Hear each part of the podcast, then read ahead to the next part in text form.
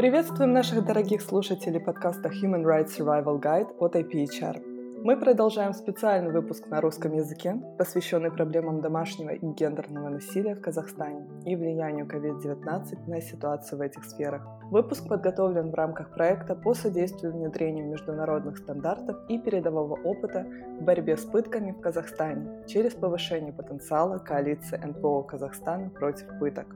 Проект финансируется Европейским Союзом. Как и в прошлом выпуске, с вами я, Марина Заставная от Международного партнерства за права человека, а также Диана Березовская, сотрудник Казахстанского бюро по правам человека, и Роза Акылбекова, заместитель директора бюро и координатор коалиции НПО Казахстана против пыток. На этой неделе мы обсуждаем правовые аспекты бытового насилия и, в частности, вопрос декриминализации бытового насилия в Казахстане. Также мы затронем культурные аспекты проблемы. Мы беседуем с экспертом по правовым вопросам Кундыз Утебековой и с экспертом по гендерным вопросам Лейлой Цулейхой Махмудовой, чтобы узнать немного больше о том, почему насилие в семье остается актуальной проблемой в Казахстане и какие основные культурные нормы могут на это влиять. А, в Казахстане домашнее насилие не является уголовно наказуемым деянием. А это означает, что агрессоры чаще всего избегают адекватного наказания. Как правило, виновные лица получают административное наказание в виде лишения свободы на срок от 5 до 15 суток без каких-либо дополнительных ограничений. Затем виновный может вернуться домой и в большинстве случаев продолжить совершать действия, за которые он находился в заключении. Несмотря на законодательные усилия по улучшению сложившейся ситуации, закон остается сугубо профилактическим и не учитывает психологическое насилие, в том числе угрозы и унижающее достоинство обращения. В нем также не рассматривается необходимость реабилитации виновных лиц. Мы поговорили с Кундыс Утбековой, адвокатом и юристом по делам женщин, и попросили ее помочь нам разобраться в проблемах профилактического права и то, каким образом оно влияет на условия совершения насилия. Кундас, здравствуйте. Можете ли вы рассказать нам о настоящем законодательстве, что наказуемо и какое наказание используется? А, ну, в сфере бытового насилия в Казахстане на данный момент э, действует а, ряд законов, которые регулируют ответственность, предусматривают ответственность э, за бытовое насилие. Это в первую очередь Кодекс об административных правонарушениях, который предусматривает административную ответственность а, за такие правонарушения в сфере бытового насилия, как легкий вред здоровью, причинение легкого вреда здоровью и побои. Также есть э, само бытовое насилие, оно же подразделяется на э, физическое насилие, то есть когда причиняется а, легкий вред здоровью, это побои, а, допустим, пощечина та же самая. А это все относится к физическому насилию, бытовому. Также есть э, психологическое насилие, связанное с оскорбительным приставанием а, членов семьи. Допустим, если супруг оскорбляет свою жену, а, так, не обязательно он, допустим, ее ударил, да, дал ей пощечину, применил какое-то физическое насилие в отношении нее, а просто начал заниматься тем, что, ну, как бы нарушать покой, да, членов семьи, детей, оскорблять ее, заниматься погромом мебели, там, бросать, разбивать посуду и еще другой инвентарь. Это все относится к психологическому насилию, а, за которое тоже предусмотрена а, административная ответственность статьей 73 Кодекса об административных правонарушениях. А если а, касаться других законов, а, то помимо Кодекса об административных правонарушениях, также есть Уголовный кодекс, который предусматривает уже уголовную ответственность за более тяжкие последствия за правонарушения в сфере бытовых отношений. Это когда, допустим, супруг может убить да, в результате там, драки, какой-то ссоры со своей женой, и если последствия будут в виде убийства, Причинение смерти, да, в сфере бытового насилия именно Уголовный кодекс э, регулирует ответственность более тяжкие да, последствия. Это причинение смерти, а, убийство, причинение тяжкого вреда здоровью а, и вреда здоровью средней тяжести. А также Уголовным кодексом регулируется ответственность истязания, то есть это систематические избиения да, а, и изнасилования. А, это те преступления, которые часто происходят э, в сфере бытовых а, отношений.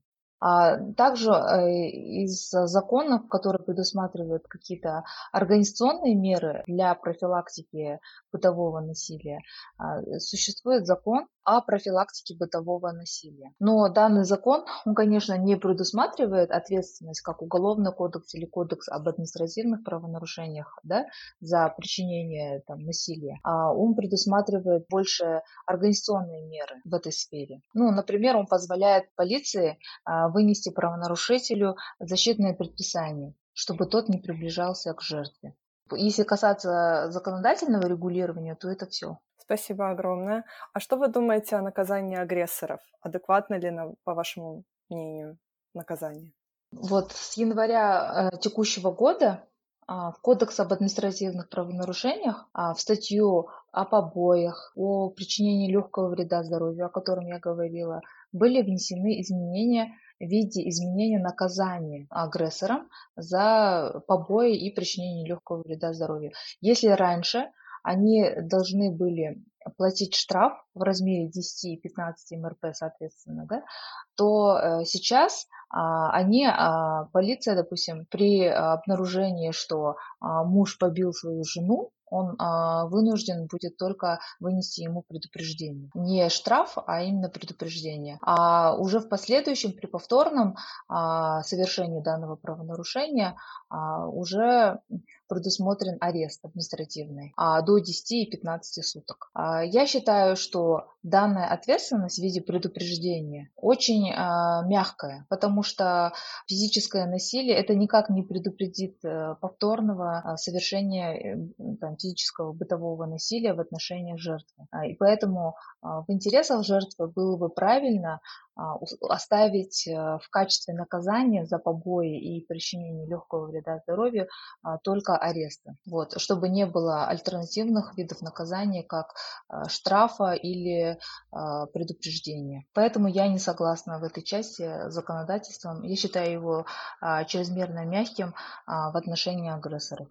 Э, спасибо. А вот э, подскажите, а, с одной стороны, вы уже частично об этом сказали, что нужно убрать штрафы и другие более мягкие виды наказания, оставить аресты. А что может быть еще в законе? Каким еще должен быть закон, чтобы улучшить защиту женщин? А, ну, допустим, я считаю, что нужно внести в законодательство изменения, которые бы не позволяло а, жертве примириться а, с насильником или агрессором а, в случае заявления на него в полицию. У нас в большинстве случаев э, жертвами являются зависимые от мужей жены да, в каком-то финансовом, экономическом отношении. А, и а, зачастую на практике они могут заявить о факте насилия домашнего, да, но впоследствии а, отозвать свое заявление и, или примириться с агрессором и таким образом прекратить дело за примирением сторон. Я считаю, что нужно последовать э, как бы западной практике более развитых стран и э, внести законодательно изменения, которые бы запрещало в случае заявления в полицию э, жертвой о факте бытового насилия примиряться с насильником. Если будет такое изменение, а, такой запрет, в отношении примирения, то данное дело будет, а, суд должен будет рассмотреть его и вынести соответствующее наказание. А как мы знаем, наказание преследует цель а, профилактики преступления, да, его повторного правонарушения. Поэтому я считаю, что пока агрессор не понесет соответствующей ответственности за свои поступки, действия, если он не будет наказан, то он не получит урок, не извлечет урок из э, содеянного, и поэтому может продолжать Э, совершать данные правонарушения в отношении жертвы. Также касательно изменения законодательства э, в сфере защиты жертвы бытового насилия, а, я считаю, что нужно внедрить э, такую возможность для судов, которая бы позволила им а, отселять насильника или агрессора от жертвы а в случае факта бытового насилия при этом не задаваясь вопросом о наличии у агрессора дополнительного э, имущ... А, жилища. У нас сейчас законодательство запрещает отселять насильника от жертвы в случае, если у него нет иного жилища. А у нас на практике зачастую таки выходит, что у супругов только одно жилье. Да? Из-за того, что ему некуда дальше идти, э, если его отселят да, принудительно от жертвы там, на какой-то период времени, то он, э, суд вынужден его оставить проживать вместе со своей женой, а, то есть жертвой. Поэтому нужно э, предоставить законодательно путем внесения изменений а, возможность судьям отселять э, насильника от жертвы вне зависимости от у него второго жилья. То есть не задаваясь этим вопросом, есть ли у него жилье или нету, сразу же отселять, потому что данная мера, она а, защитит э, жертву от э, повторного э, совершения этого бытового насилия или даже защитит ее от э, тяжких последствий. Потому что на практике бывали такие случаи, когда после заявления в полицию жертв, э, агрессор возвращался к своей жертве и мог, э, допустим, это, это могло привести более к плачевным результатам, как причинению тяжкого вреда здоровью, как убийство даже. Поэтому, чтобы это предупредить, а, так как эти же преступления совершаются на эмоциональной почве, и вот агрессор еще не понял как бы всей серьезности э, дела, того, что его привлекли да, к такому-то наказанию, поэтому он может продолжить совершать правонарушения и подвергать бытовому насилию свою жену. Поэтому это необходимая мера, я считаю, для законодательства. Звучит очень логично.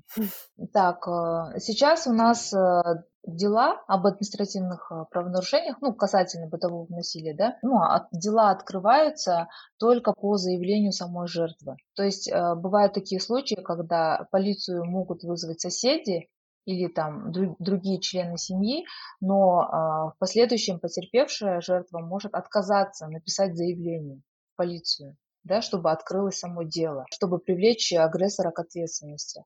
А, это зачастую происходит, так как они состоят э, в семейно-бытовых отношениях, и это объяснимо почему они это делают, да, под страхом там, а, того, что ей могут отомстить э, и так далее. А если в законодательство внести такое изменение, которое бы позволило, допустим, не только самой жертве да, заявлять о э, бытовом насилии, но и другим лицам, допустим, соседям, которые были свидетелями да, данного насилия, а, или другим членам семьи, там, детям или а, какому-то другому, ну, совершеннолетнему члену семьи, предоставить такую возможность, э, чтобы полиция могла открыть э, дело без заявления самой жертвы, а по заявлению а, других людей, третьих лиц допустим, соседей, детей или родственников потерпевших. И э, довести дело до логического конца, до вынесения наказания, получается, в отношении агрессора. Вот э, это все касательно вот, изменения законодательства. Да, ну это достаточно логичные и конструктивные предложения. А последний вопрос касается э, реабилитации агрессоров. Есть ли ре- реабилитационные программы для агрессоров и насколько они эффективны? А, я вообще считаю, что проблему а, агрессоров именно привлечением только его там, к штрафу или к аресту, или, ну, там, допустим, а, дать ему какое-то предупреждение, это не решит в корне саму проблему да, бытового насилия.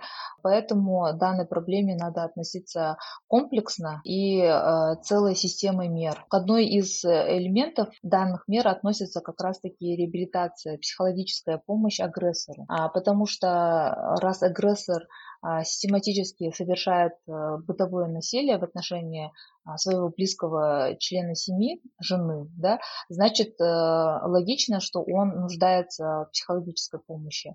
А, и если внедрить э, такую, а, как бы тоже взятую из зарубежной практику положительную, открыть какие-то реабилитационные психологические кабинеты для агрессоров, которые должны быть э, на принудительном основании, то есть агрессоры должны пройти данную реабилитационную программу, в период пробации, то есть после того, как его привлекут к ответственности за бытовое насилие, э, также продолжать ему оказывать какую-то психологическую помощь э, в рамках э, пробационного контроля, чтобы с агрессорами мог работать психолог, напрямую а, и ну, как бы отрабатывать его какие-то проблемы, почему это происходит для, опять-таки, профилактики бытового насилия в будущем. Потому что после уплаты штрафа или там после того, как он посидит там 10 суток, да, ареста, он же вернется в семью, и может э, есть риск э, того, что он продолжит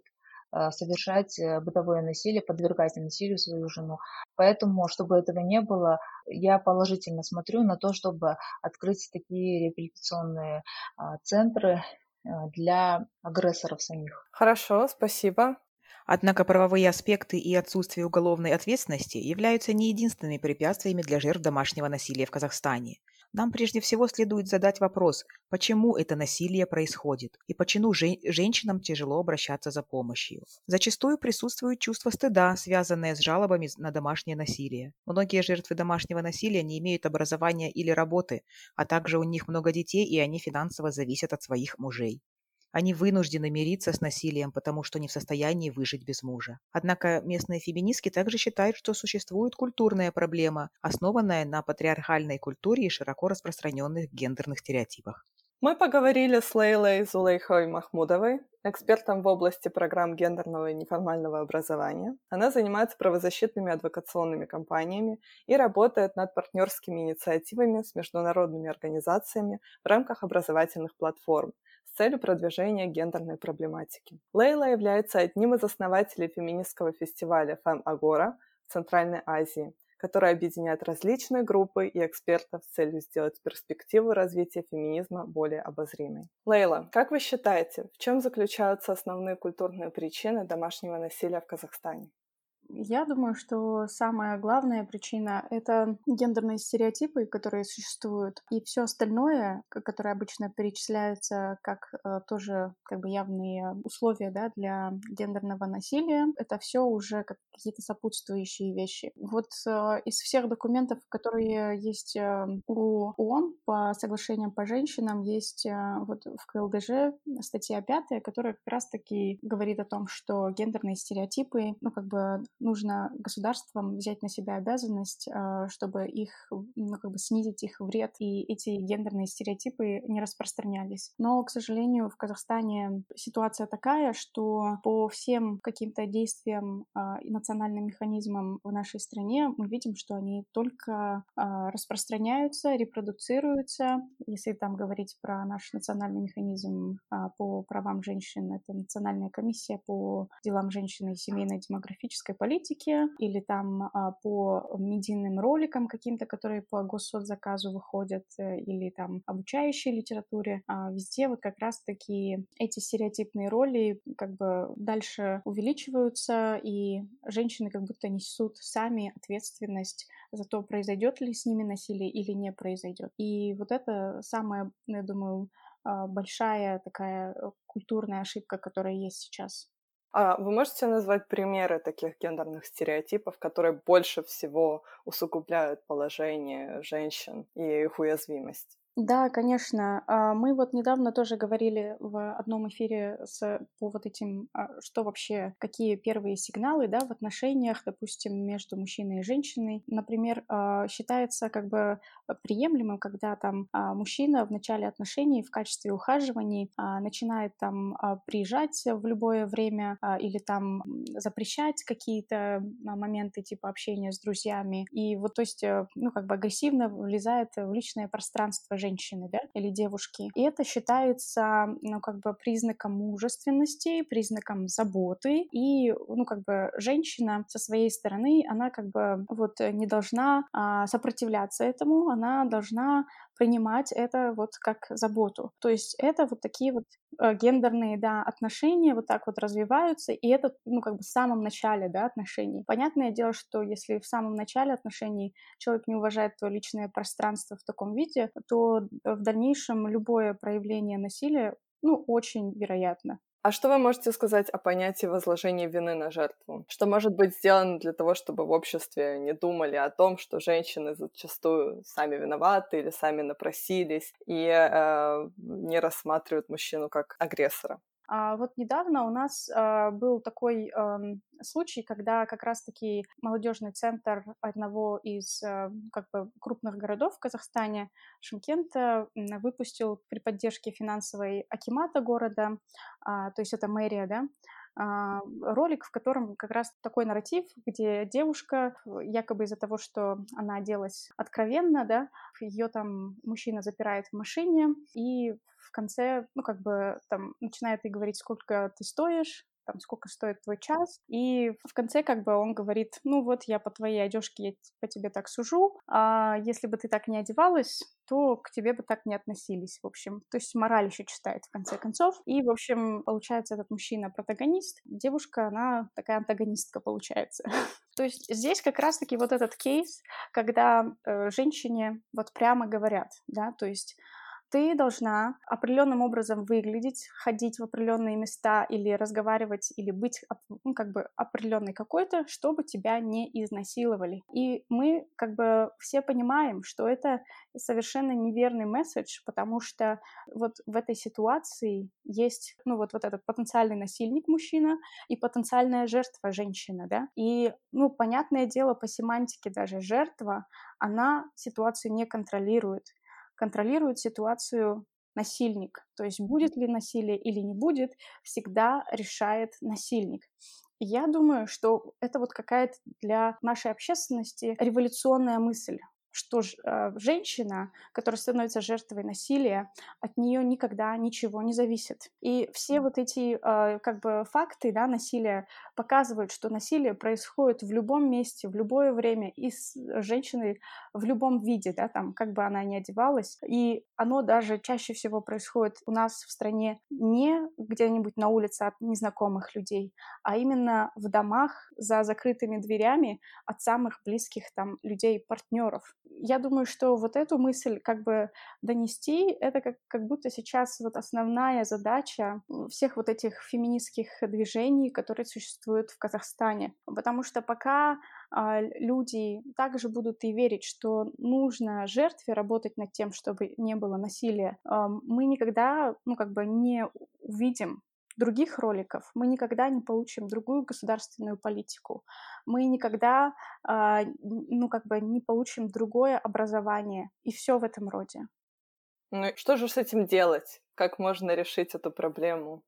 Это как бы, так, наверное, э, такое большое обобщение, потому что э, я не считаю, что есть один рецепт по тому, как, э, там, допустим, добиться гендерного равноправия и что должны делать все женщины, ну, одинаково, чтобы прийти к гендерному равенству, да, и избавиться от гендерных стереотипов. Я думаю, что у всех случаев как бы свои рецепты. Наверное, если вы говорили с феминистками, они всегда так говорят.